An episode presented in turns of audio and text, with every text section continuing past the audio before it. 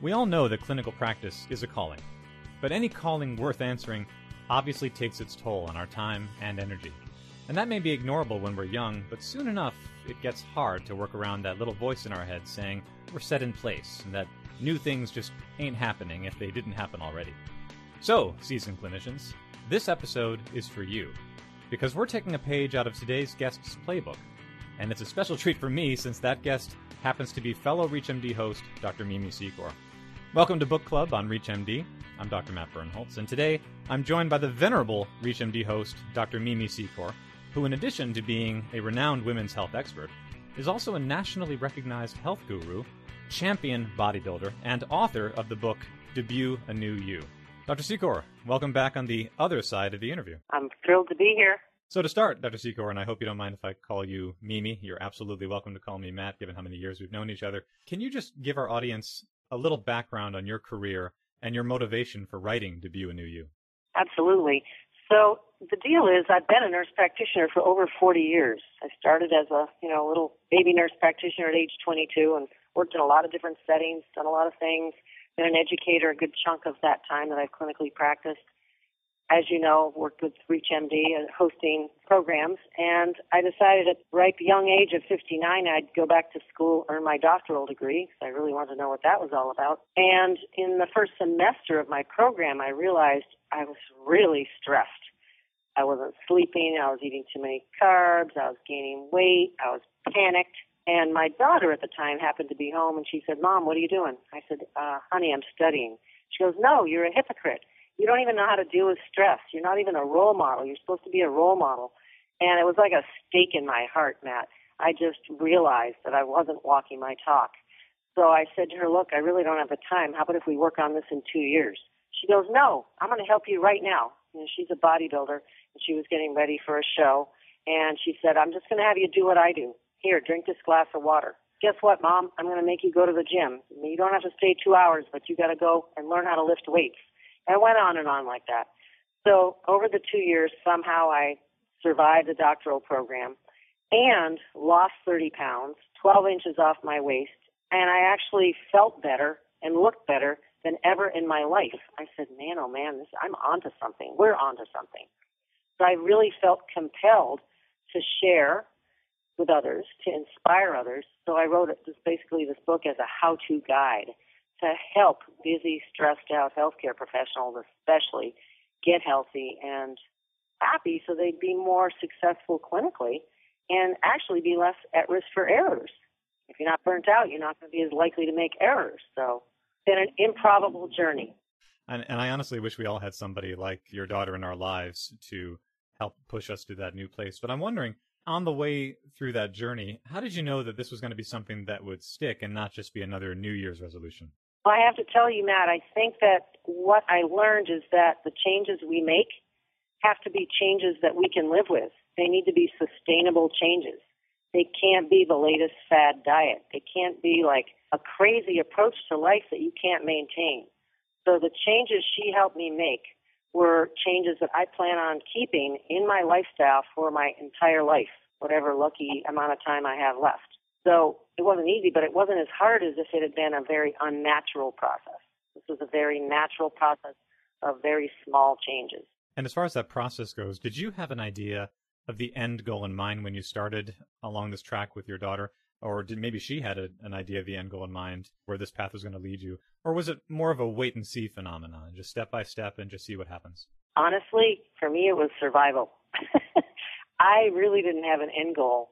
And honestly, I was shocked at where I was two years, you know, when I graduated two years later. I was shocked. And then I realized, good grief, I wish I had learned these skills. I wish I had learned what I know now back when I was just starting out. Another reason I was compelled to write, and now I teach with my daughter to help other healthcare professionals get it together. Yeah, and I want to come back to that degree because obviously it's a lot to take on. you're getting this doctorate, you're finding that things are sort of falling apart, just trying to hold it together as you're pursuing it. I think a lot of us can identify with that at any time in which we're receiving that training. But then you pull it together, you get a whole new system going. Was it sort of an all or nothing, or was it one piece at a time? Oh, Matt, it was definitely one piece at a time. Like I said, first, I, I remember her first saying, Here, drink this water. Quit having more coffee and more tea and just drink this water.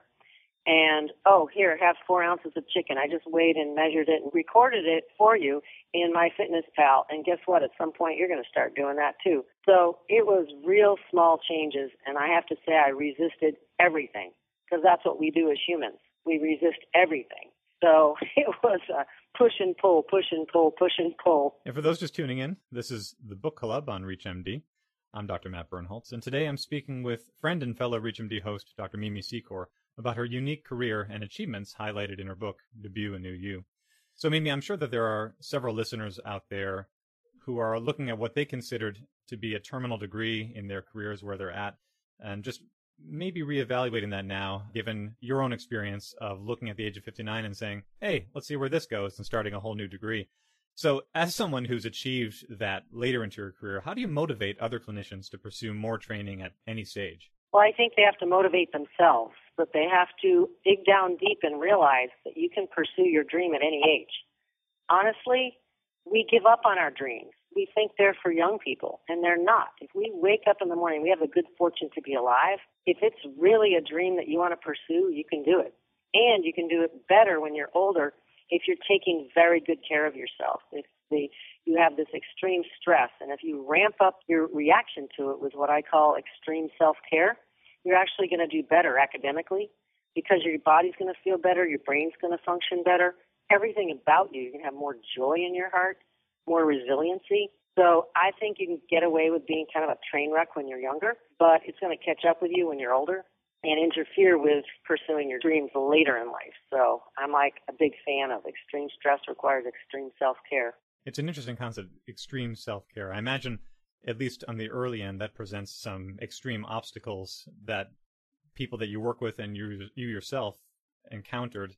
Tell us a little bit about those barriers and how you recommend people overcome them. Well, the barriers are real. In fact, most of us are the kings and queens of excuses. I know I was always the queen of excuses. I hear it all the time. I interact with clinicians at conferences nearly every week. And I hear them say, I don't have time. I don't have energy. I don't have money. I don't have this. I don't have that. I don't have a trainer. We have millions of excuses. And it's just a way of our brains not wanting to change because change is hard. So what I've learned is if you can start making small changes and be consistent and persistent and do a little bit of planning, it doesn't even have to be a lot of planning. It used to drive me crazy. My daughter would say to me, well, mom, if you fail to prepare, you're preparing to fail. And now I say it and I believe it. You have to be prepared. Even at work, you can take something like protein powder with 100 calories in it and 20 grams of protein mix it quickly in tap water and chug it down. And that's going to be way better for the next three hours than skipping meals, which is going to cause your brain not to think what clearly. And you're more likely to make errors and feel horrible. Yeah, exactly. And I want to come back to that idea of time and energy as excuses. Obviously, if somebody's looking to make extraordinary steps in caring for themselves, completely changing how they're leading their lives, it doesn't change the fact that they still have limited time. They still have limited energy because their responsibilities don't change in the clinical practice world. So, how do you recommend that people move forward on making those big changes while they're maintaining everything else, so to speak? So, Matt, I'm now a big fan of planning and preparing and scheduling everything.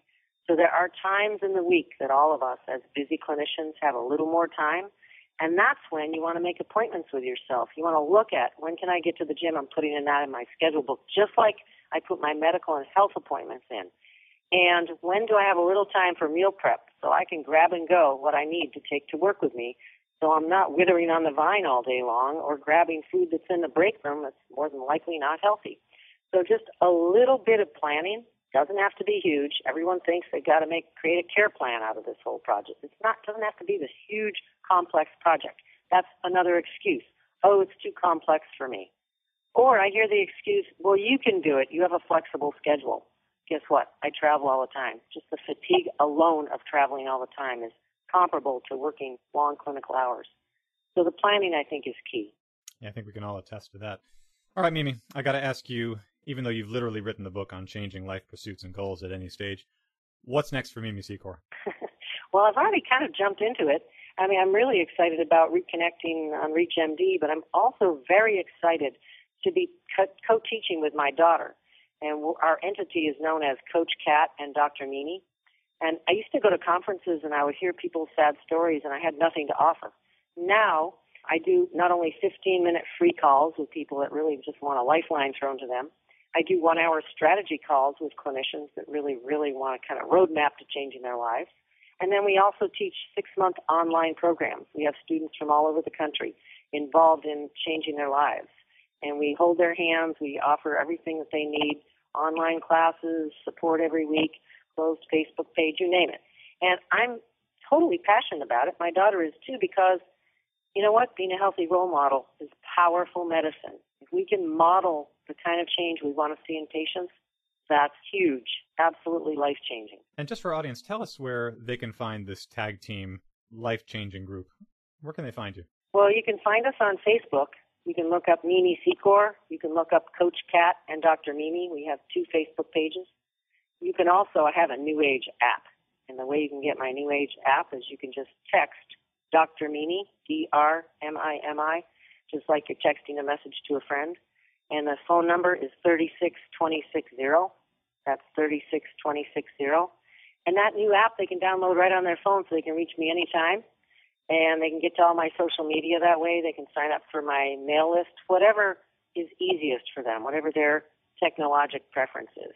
I have to tell you, Matt, I'm just thrilled to be able to offer a lifeline to my colleagues, my NP colleagues, my PA colleagues, my physician colleagues, to be able to offer them an opportunity to change their lives too, so they can be healthy, happy, joy filled, feel more confident, be more competent, and be more successful ultimately. Well, Mimi, I got to say, what I love about your story is that it stands as a true testament to the value of going after whatever dreams inspire and motivate us and clearly, no matter when we choose to act on those dreams, in your case. Dr. Secor, as always, it's great to connect with you on the airwaves, but a special thanks goes out to you for sharing your personal story on life transformations today. It's great having you on this side of the program. Thank you so much, Matt. It was my pleasure and honor. I'm Dr. Matt Birnholz. To access this and other episodes in the series, visit reachmd.com slash book club, where you can be part of the knowledge.